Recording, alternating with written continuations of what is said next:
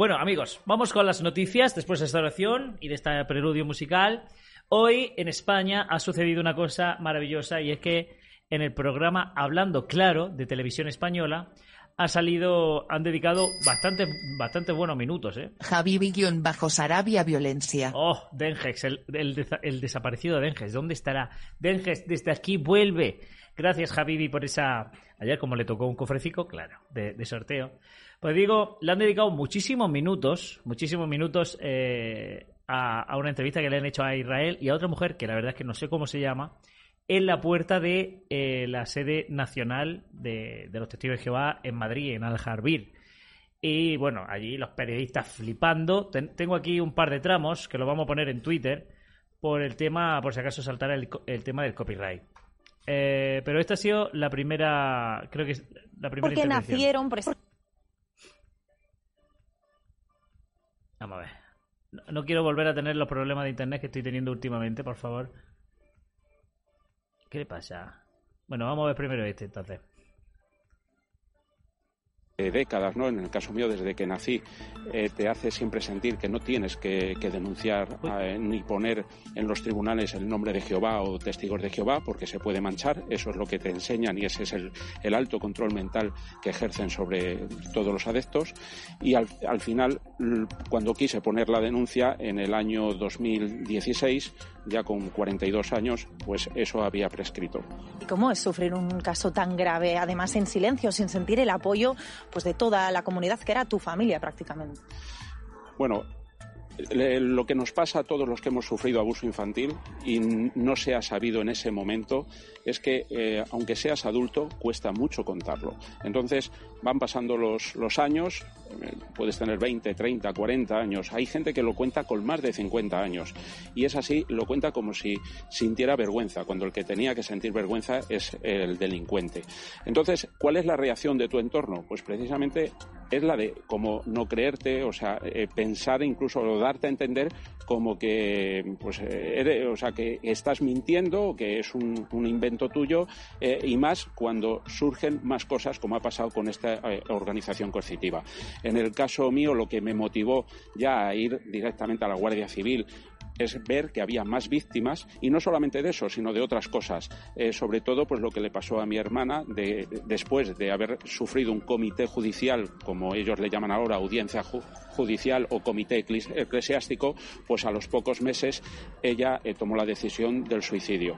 Y eso fue lo que me motivó precisamente a contar lo que está pasando ¿no? dentro de los testigos de Jehová. Pues muchísimas gracias Israel por su testimonio. Abusos sexuales, incluso tuvo que vivir el suicidio de su hermana por, por le dieron la espalda aquí en esta organización que ha negado y sigue negando eh, todos estos problemas. Tela, ¿eh? Estás precisamente con algunas de estas víctimas. Cuéntanos. Pues sí, ellos eh, nos están contando cómo se vivía dentro de esta organización, porque nacieron precisamente aquí, no conocen otra cosa y hablan de un alto control mental. Patricia lo sabe bien porque estuvo 25 años aquí hasta que te expulsaron. ¿Qué es lo que pasó? Bueno, pues eh, yo crecí con, un pensamiento de, seguir las normas rígidas de la organización. Entonces, eh, en un momento dado de mi vida, pues yo salía con una persona, una pareja, y como se prohíbe todo tipo de contacto físico porque es un pecado ante los ojos de Dios, pues, pues bueno, yo tuve eh, unas muestras de cariño con la persona, ni siquiera llegué a tener relaciones sexuales, pero me sometieron a un juicio moral interno, que es lo que ellos suelen hacer, y bueno, pues me condenaron a, al ostracismo, porque mm, te juzgan eh, y, por ser mujer, pues no puedes... Eh, dudar, ¿no? O sea, tienes que cumplir con todo, someterte a las normas y como yo no cumplí con lo que se esperaba de mí, pues eh, yo me sentía muy mal e intenté suicidarme. Unos días antes del juicio, sabía que iba a perder a mi familia, entonces, bueno, pues me hicieron muchas preguntas, mm, fue un juicio injusto, machista, mm, minaron mi autoestima, me hicieron sentir que yo no, no, no era obediente ni sumisa, esta condena era la expulsión total de la organización y por lo tanto la pérdida de todo contacto con tu familia, con tus allegados, ¿verdad? Exactamente, sí. Por eso me intenté suicidar, porque sabía que lo iba a perder todo. Entonces es, es un alto control, tú eh, no te quieres a ti misma, tú piensas que no eres capaz de cumplir con la normativa y, y- y le fallas a Dios. Entonces, pues yo lo perdí todo y, y bueno, pues he tardado muchos años en recuperar mi autoestima, en valorarme como persona, en, en saber qué, qué hacer con mi vida, ¿no? Porque ¿Y con tu familia tienes contacto a día de hoy? Mm, Nada, mm, con mis hermanas cero contacto. Con mis padres, bueno, pues de vez en cuando llaman para ver si estoy bien o pero muy poco. O sea, prácticamente no tengo apoyo familiar ni social. Eh, todo este sufrimiento eh, me ha generado una Bueno, pues el programa, eh, a ver, sigue, evidentemente. Leandro, gracias por esa membresía que lleva seis meses. Hola, más rato sin estar en un live. Saludos. Gracias, Leandro, por tu, por tu apoyo siempre. Ha dicho, ha dicho una cosa Tarro de Durazno, que por cierto ayer estuve de botellón gracias a tu carta, gracias. Tuve que ir a por hielos en el descanso del partido. Dice, ojo, el abuso infantil es también sacarte de la cama a las 8 de la mañana a aplanar calles con corbata y sufrir el bullying de tus compañeros de clase que te vieron haciendo el ridículo. Eso es una explotación y privación de una infancia sana. Hola, Esma. Y lleva toda la razón. O sea, todo no es... eh, Sí, ahora vamos a leer el- eh, lo que ha pasado, Nani. Todo no es eh, abusar de... eh, todo no son relaciones sexuales el abuso de un menor. Eh, abusar de un menor es precisamente también eso. Y no dejarlo, no dejarlo tener una infancia sana, jugando con sus compañeros, relacionándose con su entorno en el instituto eh, o en el colegio, prohibiéndole que estudie o desaconsejándole, porque es que eh, no, son eh, no son órdenes, son consejos lo que dan los testigos de Jehová, ¿no? Digamos. Desaconsejándole la universidad, desaconsejándole un, un trabajo a jornada completa eh, si ese trabajo le impide ir a la reunión o predicar, eso es abuso infantil también, ¿vale? El programa se ha extendido muchísimo. Israel ha, comentado que él sufrió abusos. En el, en el plató estaban flipando con el tema. Decían eh, la, la gente que estaba allí en la mesa dice siempre había un halo de misterio en los testigos, eh, alrededor de los testigos de Jehová. Algunos lo catalogan como secta y es normal porque porque todo porque es súper opaco. Dice es que eh, todo lo que sea tan opaco eh, es porque algo tienen que esconder si, si realmente el público en general después de toda la información bueno que estamos dando que hay en internet y demás todavía no conoce bien a los testigos de Jehová es porque son unos grandes desconocidos, evidentemente, ¿no? Yo siempre he dicho que en este canal, bueno, que si me gustara, si lo hiciera por visita, por likes o por dinero, hablaría de otra cosa que le interese más a gente. Hidratación. Voy a, beber más- más- a hidrata- a hidratarme. Porque por suerte o por desgracia, más por suerte que por desgracia, a los testigos de Jehová no los conoce nadie bueno, saben quién son, pero no saben. Entonces, los rodea un halo de opacidad y de, misticismo de, oye, no me terminan de llenar el ojo. Es la sensación general que tiene la gente, ¿no? Eh, y estaban diciendo, bueno, pues eh, ojalá que estos casos, que en los juicios, que donde se han tapado estos abusos, se esclarezca la verdad y haya justicia. Lo que pasa es que en este tipo de, de juicios no va, eh, no se va a acusar, o sea, no, no estamos hablando de, de- juzgar un abuso. Estamos hablando de que son los propios testigos de Jehová los que han denunciado a las víctimas. Entonces, aunque haya sufrido, sufrido abuso, eh, eh, en este juicio no va.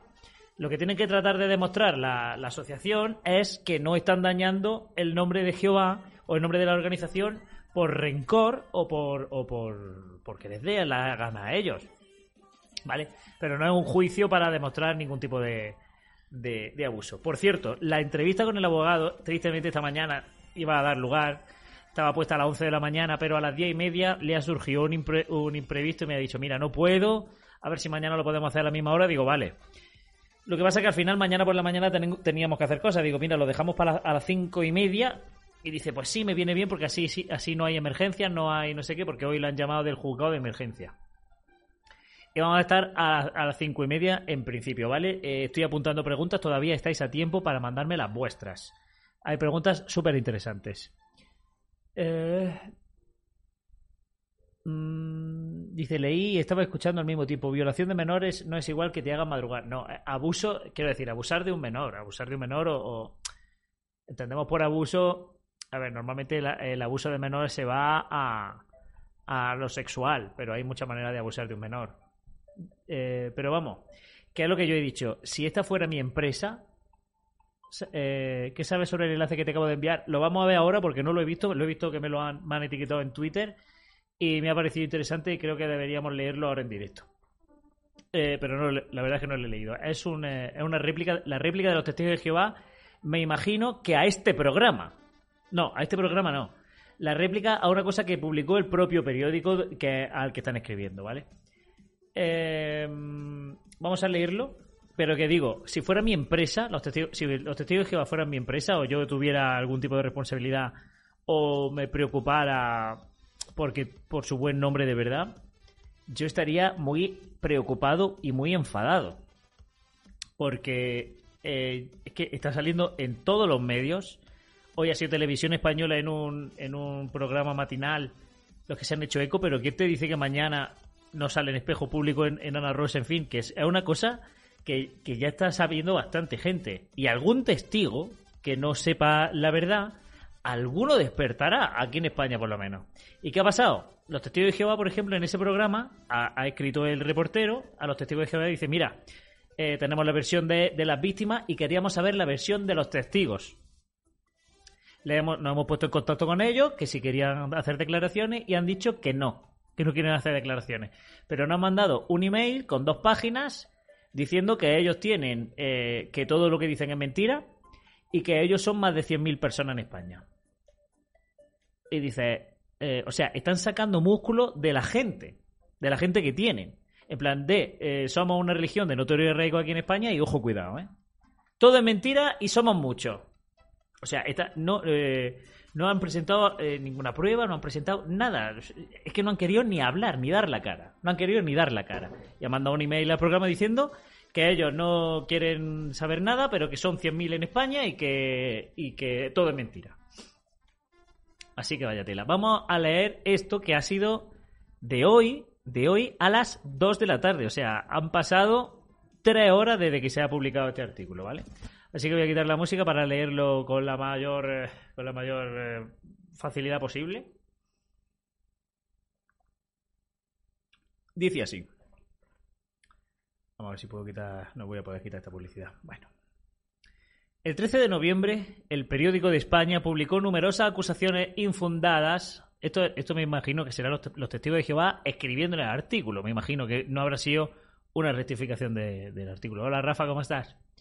El 13 de noviembre, el periódico de España publicó numerosas acusaciones infundadas sobre los testigos de Jehová procedentes de una asociación de antiguos miembros hostiles y de un representante de una asociación que lucha contra algunas minorías religiosas. Aquí ya hay un error.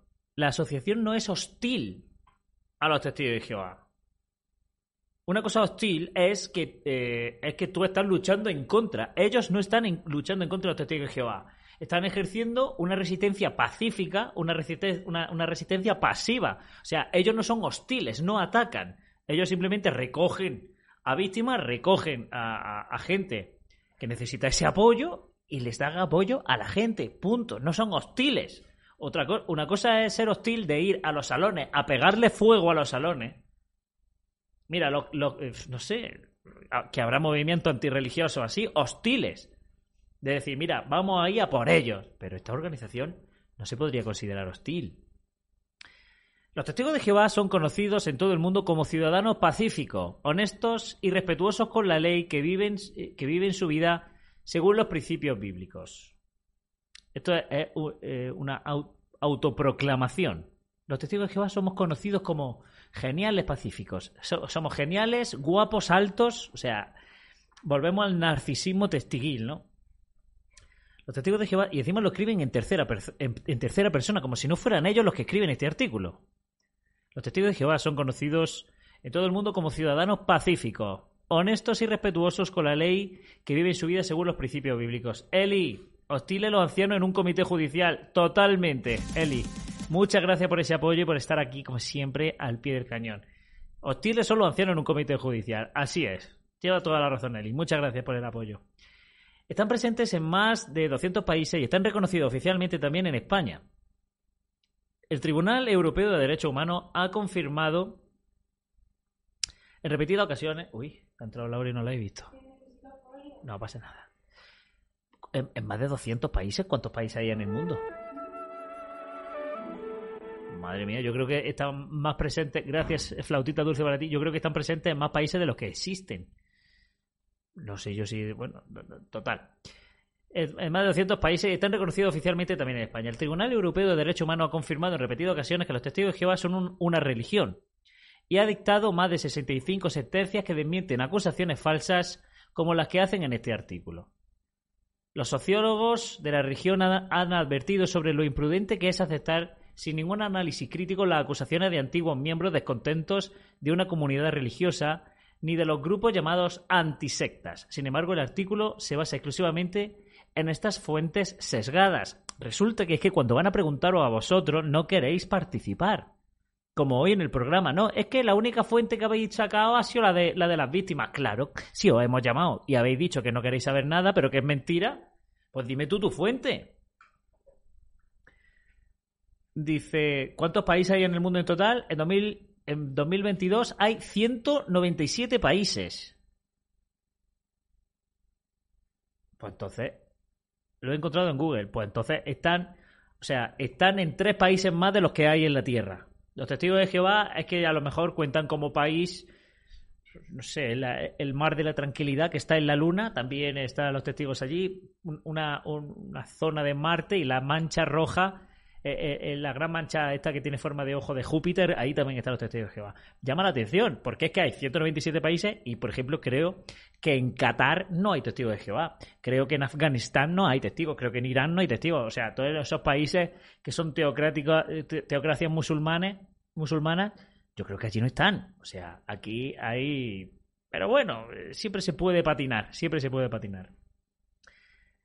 A continuación ofrecemos nuestros comentarios sobre algunas de las acusaciones más escandalosas que se publicaron. Rafael David, creo que te lo vale. Los testigos de Jehová son buenos. ¿Quién lo dice? Los testigos de Jehová. Es que eso es. Gracias, querido, por ese apoyo. Rafael. Me van a criticar por el superchat. Rafael David donó a la causa apóstata. Los testigos de Jehová son buenos. ¿Quién lo dice? Los testigos de Jehová, como cara la- de loco. Así es, así es, Rafa. Muchas gracias por ese apoyo, te lo agradezco muchísimo, tú lo sabes. Pero esa es la falacia circular que siempre usan. El cuerpo gobernante es el elegido por Dios. ¿Quién lo dice? Eh, lo dice la traducción del Nuevo Mundo.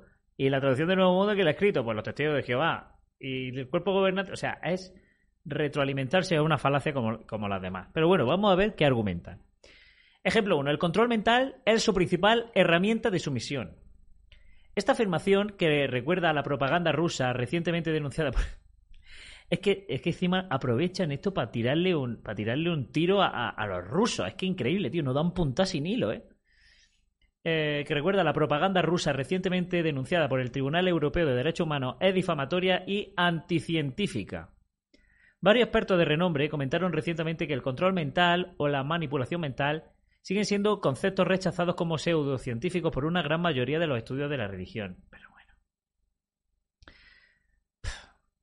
Ya en 2010, el Tribunal Europeo de Derechos Humanos consideró que no había pruebas de que los testigos de Jehová fueran sometidos a presión psicológica, técnica de control mental y disciplina totalitaria. Por el contrario, declaró el tribunal, los demandantes individuales y otros miembros de la comunidad demandante testificaron ante el tribunal que habían hecho una elección voluntaria y consciente de su religión y habiendo aceptado la fe de los testigos de Jehová, eh, siguieron sus doctrinas por propia voluntad. El Tribunal Europeo de Derechos Humanos reiteró conclusiones muy similares en la reciente sentencia Tangarok y otros contra Rusia, no sé qué. Vamos a ver. Eh, Es que esto cómo lo demuestras, tío. Es que eso es lo complicado. Eso es lo complicado. Porque tú te das cuenta, además, una vez ya haya salido después de mucho tiempo. Cuando tú te das cuenta de cómo han jugado contigo es cuando ya estás fuera, porque evidentemente si te expulsan. no, es que hay muchos expulsados además que sienten culpabilidad. Que sienten culpabilidad y dicen, no, yo no creo en lo de los testigos, pero la expulsión me la merezco. Yo la expulsión me la merezco, yo lo he hecho mal y es que es lo que hay. Yo tengo que seguir sus reglas porque se sienten mal y no saben y no saben hasta que no ha pasado mucho tiempo y se despeja un poco la mente y dices, tío, la Virgen, ¿cómo me la han jugado, tío? O sea, que no ejercen ningún tipo de... ¿Qué he dicho? Sometido a presión psicológica, que no, que no llevan presión psicológica los testigos de Jehová. Por Dios. Por Dios. Eso lo sabe uno que ha estado ahí. Pero ¿cómo lo, pero ¿cómo lo demuestras? ¿Cómo lo demuestras? Porque encima uno va a, eh, como una persona individual, va al psicólogo, el psicólogo o el psiquiatra, y este hace un informe y dice, madre mía, este tío está bien tocado de la religión. Está bien tocado. Tiene muchas taras, tiene muchas sesgos, tiene muchas... Y ahora va a denunciar y te dice la religión, no, no, esto es una persona, una persona individual. Esto es una persona que a esto, bueno, puede ser debido a muchas cosas, no se le puede achacar a la religión. Y es verdad, es que no se le puede achacar porque no hay manera de probar que ese hombre eh, tenga eso por esa religión, a pesar de que claramente haya sido por culpa de la religión. Imaginaos que ahora, pues como hay muchos curas o mucha gente en los testigos que hacen cosas raras y malas con niños. Es probable que ese hombre lo haga lo haga mm, independientemente de la religión en la que esté. Pero si además ese, ese grupo en el que esté lo, lo, lo cohíbe y lo, lo oprime, eh, sobre todo en, en- lo que es la temática sexual, pues muy probablemente ese hombre mm, haga esos delitos con mayor virulencia. O una persona que esté bien de la cabeza, en el momento que te prohíben, te prohíben, te censuran, te cohíben, y sales, y sales hecho un, un vándalo, dices, uff, ahora hago lo que me da la gana. Pues eh, eh, estás teniendo ese apetito sexual y estás teniendo esa reacción por lo que te han presionado. Pero tampoco se puede, vamos, creo yo, creo yo. Lo mismo tampoco se puede eh, demostrar que ha sido por causa de la religión. Entonces, de eso se pueden valer. Pero el primer punto, mira, todo el que ha sido testigo sabe el control mental al que está sometido. Es que a lo mejor se imaginan estos que el control mental es en plan eh, Frankenstein. Sí, vámonos. Voy a fregar el bar. Eso no es control mental, eso sale en las noticias. Control mental es la. Es el, el- la programación que te hacen, el reset que te hacen. Y eso lo vemos eh, en las noticias. Y lo vemos en, la, eh, el día a día, el control mental que ejercen los medios de comunicación en la población normalmente. Tenemos que comprar esto que es más ecosostenible. Mirad cómo se mueren los osos polares. Todo eso te, van, te, lo, van, te lo van metiendo. Para venderte un, coche eléctrico te ponen eh, imágenes de lo mala que es la gasolina. Y eso es una programación. Te están programando. Entonces, pues, lo- los testigos hacen lo mismo. Cuando te quieren vender una cosa, te, ponen al enemigo lo malo que es eso y lo bueno que es no hacerlo. Jay Vano, recuerda que los locos no saben que están locos. Gracias por ese apoyo. Creo que te lo va a leer. Efectivamente, muchas gracias por ese apoyo. Los locos no saben que están locos, pero es que. eh, Y, lo- y los adoctrinados no saben que están adoctrinados. De hecho, es peor intentar convencer a un adoctrinado. La frase de es, es más fácil mentirle a alguien que, que, que demostrarle que le han mentido es la realidad. Flautita dulce para ti, muchas gracias, Jay Vano, Jay, por Vano donó a la causa apóstata. Recuerda que los locos no saben que están locos. Así es, así es. Gracias por ese apoyo. Bueno, vamos a seguir leyendo. Dice, los testigos de Jehová son una comunidad cerrada o incluso una secta. Eso otra. Dice, no, estamos, catalogados como religión. Pero ¿qué secta está catalogado? ¿Consideramos los mormones una secta? ¿Consideramos la luz del mundo una secta? ¿Cómo está registrada la luz del mundo eh, en los países? Yo no creo que nadie llegue y diga, mira, eh, vosotros que sois, no, nosotros una secta. Peligrosa, ¿eh? Nosotros eh, solemos comer fetos. Nosotros, eh, fetos, y, hacemos rituales con, pollos, los rajamos en un círculo, alrededor de un círculo con sal, los degollamos en una estrella de David invertida, y eso es lo que hacemos. Epígrafe 3, epígrafe 3, apúnteme ahí, señorita. O sea, todo el mundo va como si fuera una religión. Lo de las sectas yo creo que es más de, para entendernos entre nosotros, ¿no? Pero nadie, o sea, que tú estés catalogado como religión no, no te convierte, eh, eh, no, no te quita que seas una secta. Pero bueno. Los testigos de Jehová son una comunidad cerrada o incluso una secta. Los testigos de Jehová son una religión muy conocida. Muy conocida, pero si soy. Pero si. Conocidos son los, los católicos. Conocidos son los musulmanes, los budistas, los hindús, los budistas, los testigos de Jehová, los testigos de Jehová, pero sí. Yo creo que a lo mejor, en fin, eh, esto es que tienen, es que tienen un, narcisismo, tío.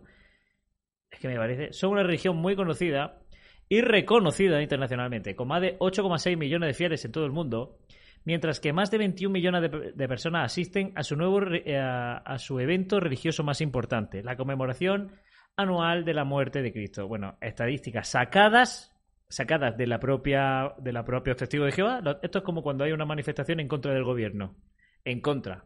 A lo mejor hay un millón de personas. ¿Cuántos han ido? Nada, eh, 100.000. Y si es a favor, hay 100.000 y dicen, ¿cuántos han ido? Pues un millón. Entonces, estos son datos que saca la propia Guachi. O sea, no, no, no tenemos manera de, fia- de No tenemos otro tipo de, de, de dato, ¿no? Pero lo de los 21 millones de personas dice mucho de vosotros. Si todos los años hay 21 millones de personas que asisten a, un evento, a, tu evento religioso y siempre os mantenéis en 8 millones, es que estáis haciéndolo muy mal. Es que no pescáis a nadie. Y los 21 millones de personas son eh, gente que ha abandonado, gente que están repescando, gente. Son re- es la repesca. Es la repesca. O sea, esos 21 millones de personas, ¿cuántos hay nuevos? O sea, que tú vayas de casa en casa, prediques y digas, oye, te viene a la conmemoración y te diga el amo de casa desconocido, sí, voy. Son todos familiares, son expulsados, desasociados, inactivos, fríos, eh, pero son gente que ya conocen esta secta. Son gente, son familiares normalmente. Y van siempre y ya luego no, no quieren eh, no quieren saber nada. Van para que su familiar pesado, para que su familiar cansino los deje en paz. Y este año ha pasado una cosa maravillosa con la conmemoración, cuando se hace en Zoom. ¿Qué ha pasado? Se ha hecho en Zoom eh, y presencial, no sé si se ha hecho. Pero la- la conmemoración, yo estuve en siete conmemoraciones, en siete, y eh, el patrón común era que todo el mundo, o sea, de, de- estamos hablando de que el, con la cámara encendida había el 15%. El 15%. Y es que resulta, resulta que evidentemente en todas las que yo entré había al menos un pimo, claro, porque si no, no hubiera podido entrar. Me dio él la contraseña. En todas. En todas al menos una. Había, había algunas congregaciones que había dos. Dos pimos por congregación. Y entré en siete. Me llegaron tela marinera de congregaciones en las que no se pudo entrar porque coincidía, porque se solapaban, porque era otra hora, más tarde, más temprano. En todas las congregaciones hay por lo menos tres o cuatro pimos declarados. Declarados, que les da igual poner pimo en la pantalla. Y luego hay gente que es que apaga la... Eso es la conmemoración, en el evento que es la, su- eh, la conmemoración es la Super Bowl de los testigos. La conmemoración es la Super Bowl de los testigos, el evento más impresionante del año para los testigos de Jehová. Y aún así, con la cámara apagada, con un montón de pimos. Dice, cambiamos la contraseña. ¿Pero para qué quieres cambiar la contraseña? ¿Para qué quieres cambiar la contraseña? Si, si, si la contraseña me la estáis dando vosotros. Dice, en la mía eran pocos en Zoom, presencial fueron 200 personas. Bueno, pues en Zoom, pero estamos hablando de que no son nuevos, son todos familiares eh, que, van a, a- a ver si su familiar se, se calla ya de una santa vez.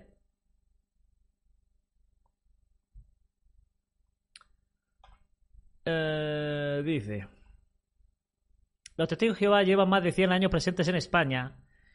Eso es otra mentira. Y gozan del estatus legal de notorio arraigo. Eso es verdad. Y por el notorio arraigo reciben subvenciones del Estado. Reciben dinero de Satanás. Aunque digan que no. Las religiones de notorio arraigo en España reciben, tienen una, tienen una subvención del Estado que los testigos de Jehová están lejos de rechazar. El Tribunal Europeo de Derechos Humanos ha confirmado en repetidas ocasiones que los testigos de Jehová son una religión conocida con una presencia activa en muchos países del mundo, incluidos los eh, todos los estados europeos. ¿Y qué? ¿Y qué?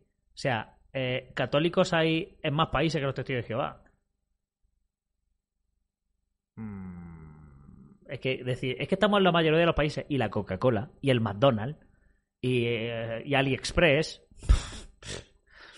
En fin, Los testigos de Jehová se toman muy en serio su religión, Pero no viven en comunidades enclaustradas, separadas por el mundo secular. No porque no, puede, no, porque no, no pueden, sino a ellos les encantaría. Viven vidas totalmente normales junto con el resto de la sociedad en general. El profesor Dr. Elliot Carroll, catedrático emérito de la Facultad de Ciencias Sociales de la Katholieke Universidad bueno, de Bélgica y miembro de la Real Académica, eh, Academia de Bélgica, eh, de, joder, cómo estoy, miembro de la Real Academia de Bélgica, escribió, durante unos 20 años he observado a la congregación cristiana de los testigos de Jehová. En 1976 realicé una encuesta con el profesor pa, pa, pa, para estudiar los aspectos sociales de esta minoría religiosa en Bélgica. Vaya, han dicho minoría religiosa, qué raro. Puedo decir que los testigos de Jehová son personas procedentes de todos los estratos sociales. Sus hijos asisten a escuelas y universidades públicas. A universidades públicas pocas. Pocas. O sea, ¿qué, qué porcentaje de testigos hay uno- en una universidad?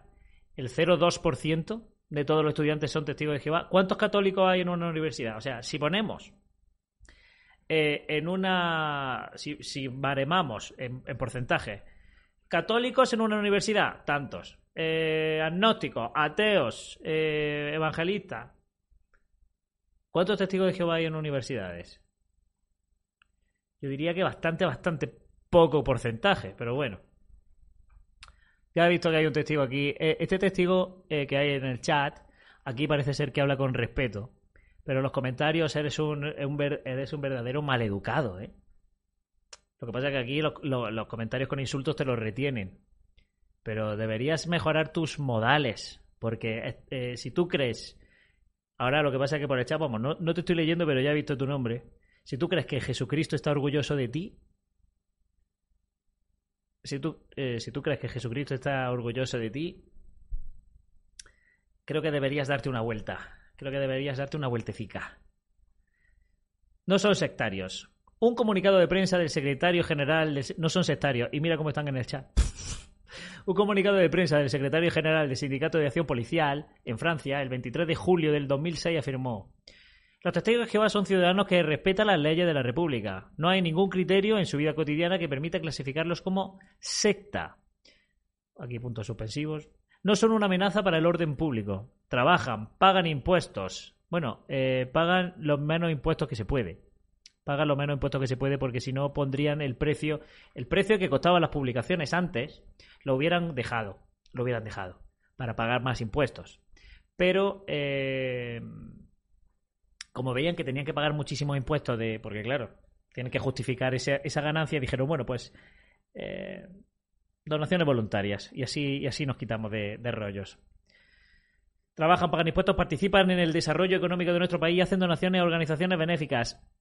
Eso también es mentira. También es mentira que, que voten, por ejemplo. Bueno, votan si es obligatorio. En organizaciones benéficas como cuáles. Es un placer porque, porque además es que están. Es al contrario. Es al contrario.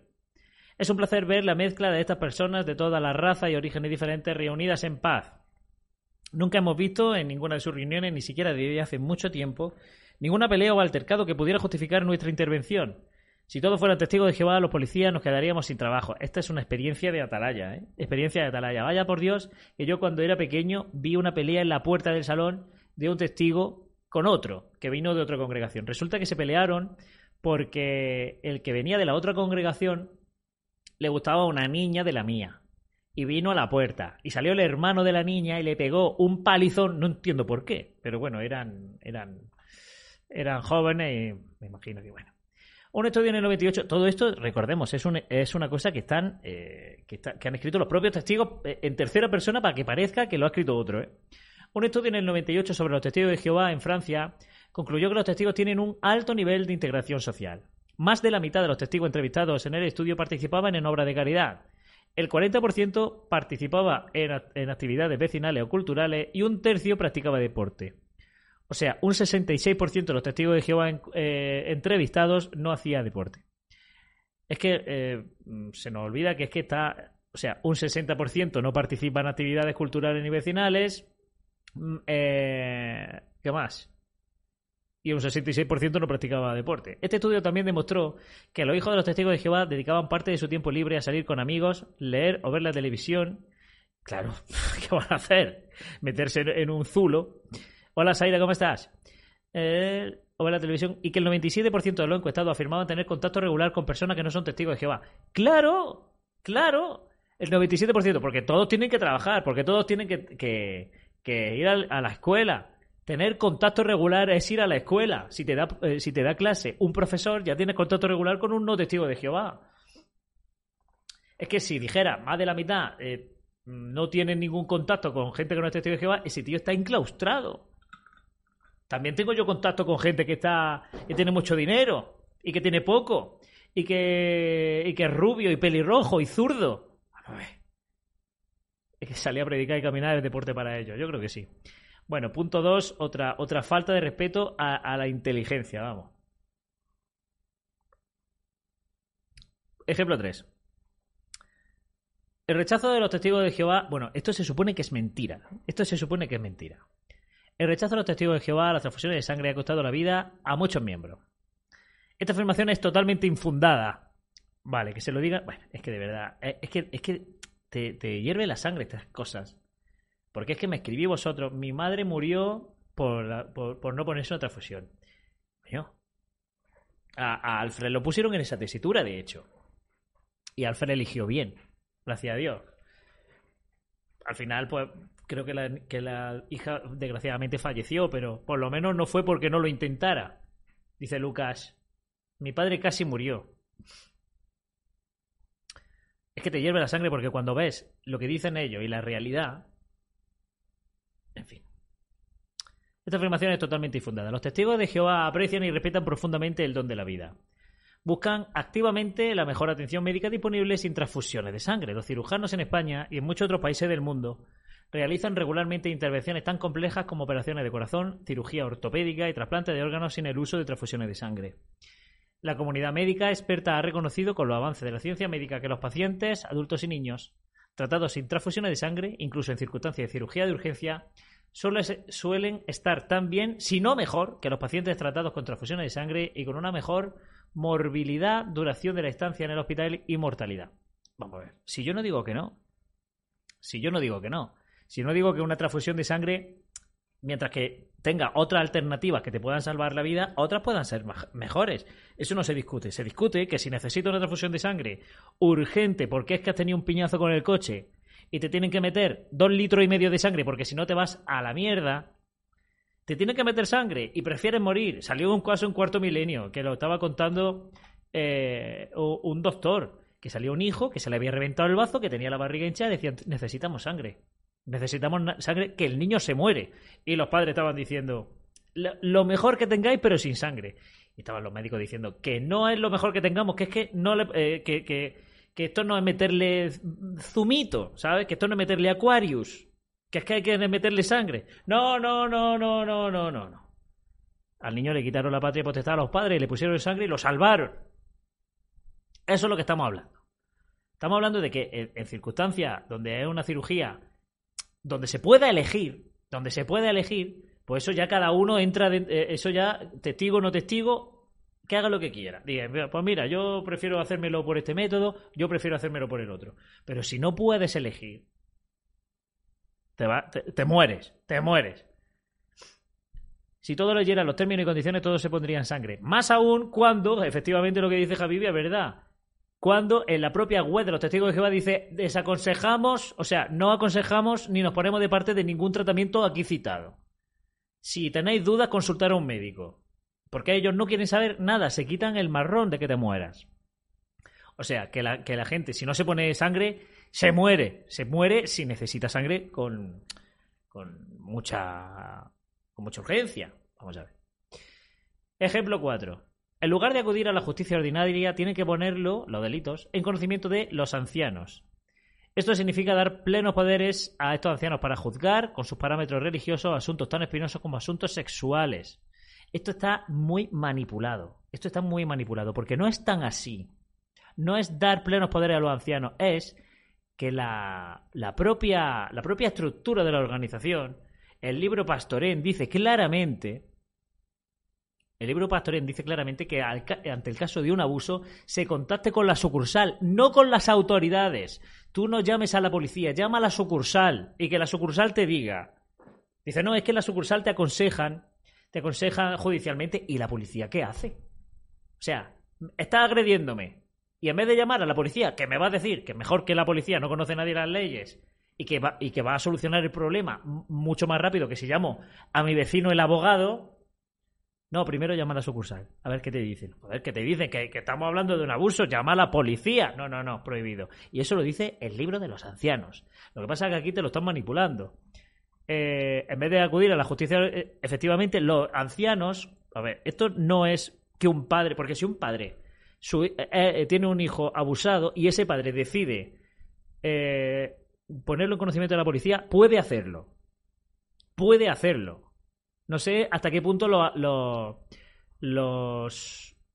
los ancianos te desaconsejan. Oye, espérate que llamemos a la sucursal, no vayas tan rápido, en fin. Y, de alguna manera te convence para no denunciar. Yo eso no lo sé. Pero los ancianos, si se enteran de un caso, los ancianos, si se enteran de un caso, tienen que llamar a la sucursal. Eso sí es verdad. Esta es otra noticia falsa. Los testigos de Jehová pueden denunciar un delito a la policía sin necesidad de hablar previamente con los ancianos. Sí, eso es lo que estamos diciendo. Sí, es cierto.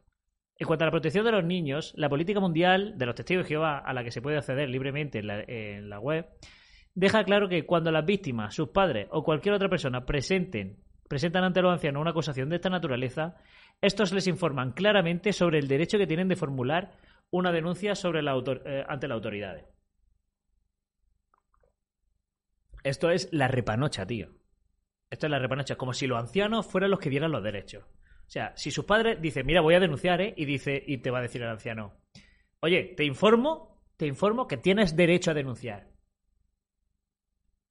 Ya.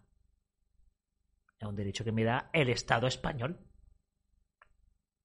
Eh, no hace falta, o sea, no te estoy pidiendo permiso. Lo que pasa es que, no, eh, los ancianos informan que tienen el derecho. Eh, ¿Qué menos? ¿Qué menos? Perdona. No, si encima me va a decir el anciano que no tengo derecho. Los ancianos repartiendo carnets. Oye, tú tienes derecho a. Tienes derecho a que si abusan de ti puedas denunciar a la policía, ¿eh? Venga. Pero no se lo diga a nadie, ¿eh? No, se lo no le diga a nadie que te he dado ese derecho. Pero por favor. Pero por favor. Qué, barbaridad, tío. De hecho, cuando los ancianos de la congregación eh, eh, se enteran de las acusaciones de un abuso de menores, informan del asunto a las autoridades seculares tal como exige la ley, o si un menor puede estar en peligro de abuso, esto, esto sí es mentira. Esto sí es mentira. Eh, tal como si un menor puede estar en peligro de abuso incluso si solo hay un denunciante y ninguna otra prueba que lo corrobore. Esto es mentira porque si un abusador se arrepiente, si un abusador está en la cárcel, sale de la cárcel y se arrepiente, ese abusador es readmitido en la congregación. Y un menor puede estar en peligro de abuso y los ancianos aquí no pueden hacer, o sea, no hacen nada. No, no dejan entrar a alguien como yo, porque es un apóstata, que yo no le hago daño a nadie, daño físico, ni psicológico creo, y sin embargo a un abusador que pone en peligro la integridad física y mental de los menores, sí es bienvenido. No le cierran las puertas. Tiene tela, ¿eh? Tiene mucha tela. Los ancianos no interfieren en la aplicación de la ley. Entienden que los delitos deben tratarlos las autoridades. A diferencia de la mayoría de las demás religiones y grupos, los testigos de Jehová han proporcionado a sus miembros orientación y educación claras, oportunas, prácticas y basadas en las escrituras en la revista Atalaya y Despertar y en libros y vídeos religiosos sobre medidas prácticas para proteger a los menores del delito de abuso sexual. Se han distribuido millones de ejemplares con este producto. Ah, pues claro, porque. mira, esto es algo. Vaya artículo. Madre mía, estamos tardando mucho en leerlo, ¿no? Ejemplo 5. Los testigos de Jehová condenan a la gente al ostracismo para siempre. No, para siempre no.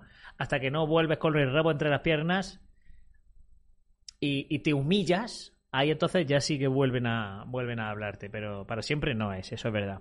Los testigos de Jehová no evitan ni condenan. Perdona no evitan a las personas que ya no participen en sus actividades religiosas, pero si lo ponen en el libro de ancianos y, lo dice en la atalaya.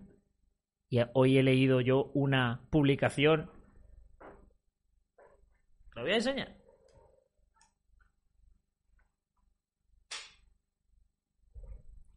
¿Quién me la ha mandado? A ver si me acuerdo quién me la ha mandado. No sé si ha sido por WhatsApp, por Twitter, porque hoy he tenido las redes sociales a, a full. Eh, creo que es Instagram. Voy a mirar. Donde pone claramente eh, que tienes que querer más a, la organización de Jehová que a tu familia. Tienes que creer, bueno, te pone, tienes que querer más a Jehová que a, su- a tu familia. Y en eso, y hay otro párrafo que te pone, eh, por eso te alejarás, no quieres tener contacto, no querrás tener más contacto con tu familia que ya no es testigo de Jehová. Em, a ver si lo encuentro. Es que no sé quién me la ha mandado, no sé si ha sido Javibi. No, Javibi no ha sido. Bueno, pero podéis fiaros de mí, vamos. Y pone que tienes que querer más a tu fa- y que, y que no y que debes de cortar el trato, debes de cortar el trato con tu familia que no sirve a Jehová. Entonces, aquí los testigos de Jehová no evitan a las personas, pero si lo pone ahí.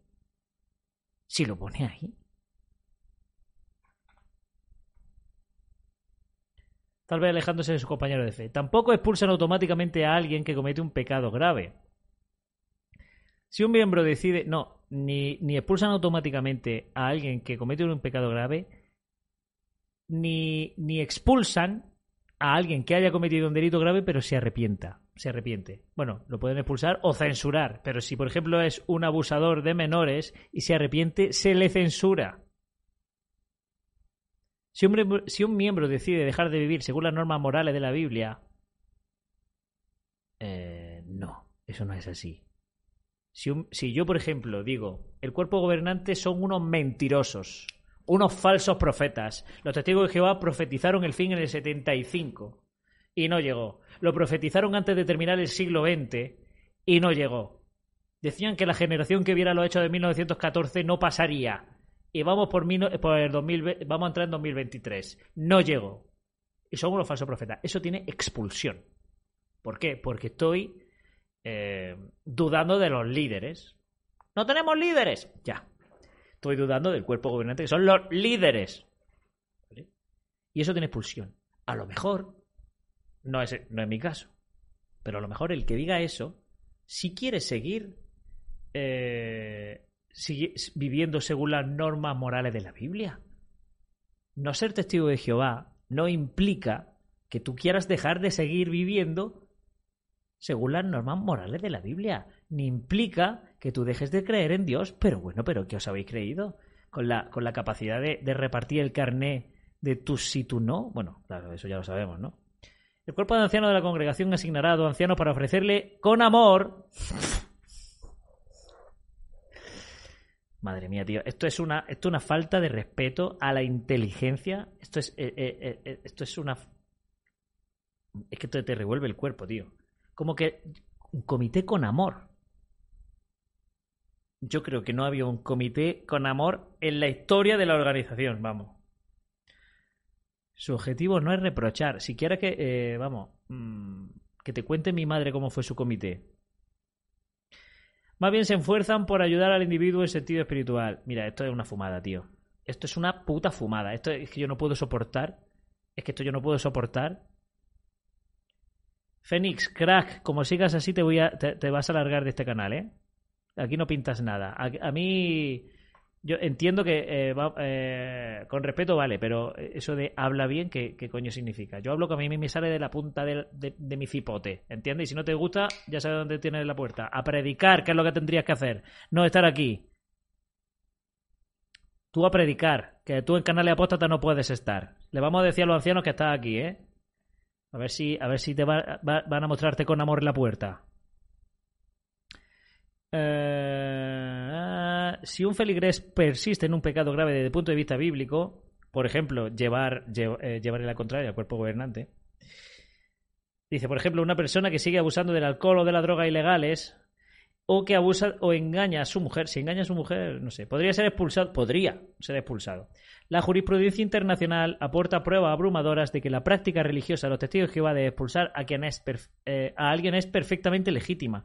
Sí, sí, si, si es legítimo expulsar. Si yo no digo, vamos a ver, si tú estás en un club social y te dice, mira, pues tú ya no, eh, aquí ya no participas, ya no eres bienvenido aquí porque se han incumplido una serie de reglas de este club social. Eh, por ejemplo, eh, aquí en una peña del Real Madrid, pues es un factor muy importante ser del Real Madrid. Entonces, si yo digo, si yo me meto en una peña del Real Madrid y digo, Madrid cabrón saluda al campeón cuando gana el, el Barça la liga, pues me van a decir, oye, pues está expulsado. Eso sí es legítimo. Lo que no es legítimo, lo que no es legítimo es dejar de hablarle a esa persona de por vida. Echarlo del trabajo y más que sus familiares le den de lado. Eso no es constitucional, es que eso está prohibido. Es que eso es anticonstitucional y es, que va en contra de las leyes. Va en contra de las leyes. Sea, tú puedes eh, expulsar a alguien, perfecto, genial, si yo eso lo entiendo. El problema es cómo tratas a alguien fuera. Es como cuando eh, expulsan a un niño del colegio.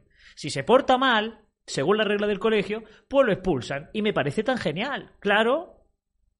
Pero ahora, ¿cómo tratas al niño después de, de, de puertas para afuera del colegio? Pues lo tienes que tratar como una persona normal. Porque según la ley, todos somos iguales, independientemente de tu sexo, de tu raza, de tu religión, de lo que quieras creer. Entonces, si tú me excluyes por el hecho de pensar diferente, estás yendo en contra de la Constitución española y estás en contra de los derechos humanos, que eso ya, lo de los derechos humanos, como he dicho muchas veces, es muchas veces papel mojado. Pero la ley es la ley, tú no me puedes excluir. Tú no me puedes decir tú aquí no entras porque eres una mujer. No puedes. Se te cae el pelo. Dice, además la expulsión no anula las relaciones familiares, como a veces intentan afirmar, no las relaciones familiares no, no, no totalmente, no al 100%, las más estrictas y necesarias. Las más estrictas y necesarias. Eh, como algunos periodistas deshonestos y expertos en sectas. Deshonesto eres tú, el que haya escrito este artículo. Las personas expulsadas son libres de asistir a nuestros servicios religiosos, participar en el canto que se hace en nuestros servicios religiosos, recibir publicaciones religiosas y solicitar visitas pastorales. La puerta está siempre abierta para que vuelvan. A mí no me abrís la puerta, cabrones. A mí no me abrís, no me abrís la puerta.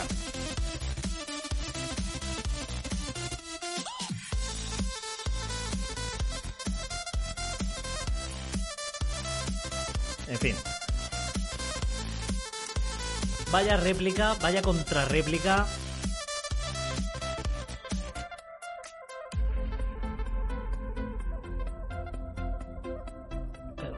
Me he mosqueado. Me he.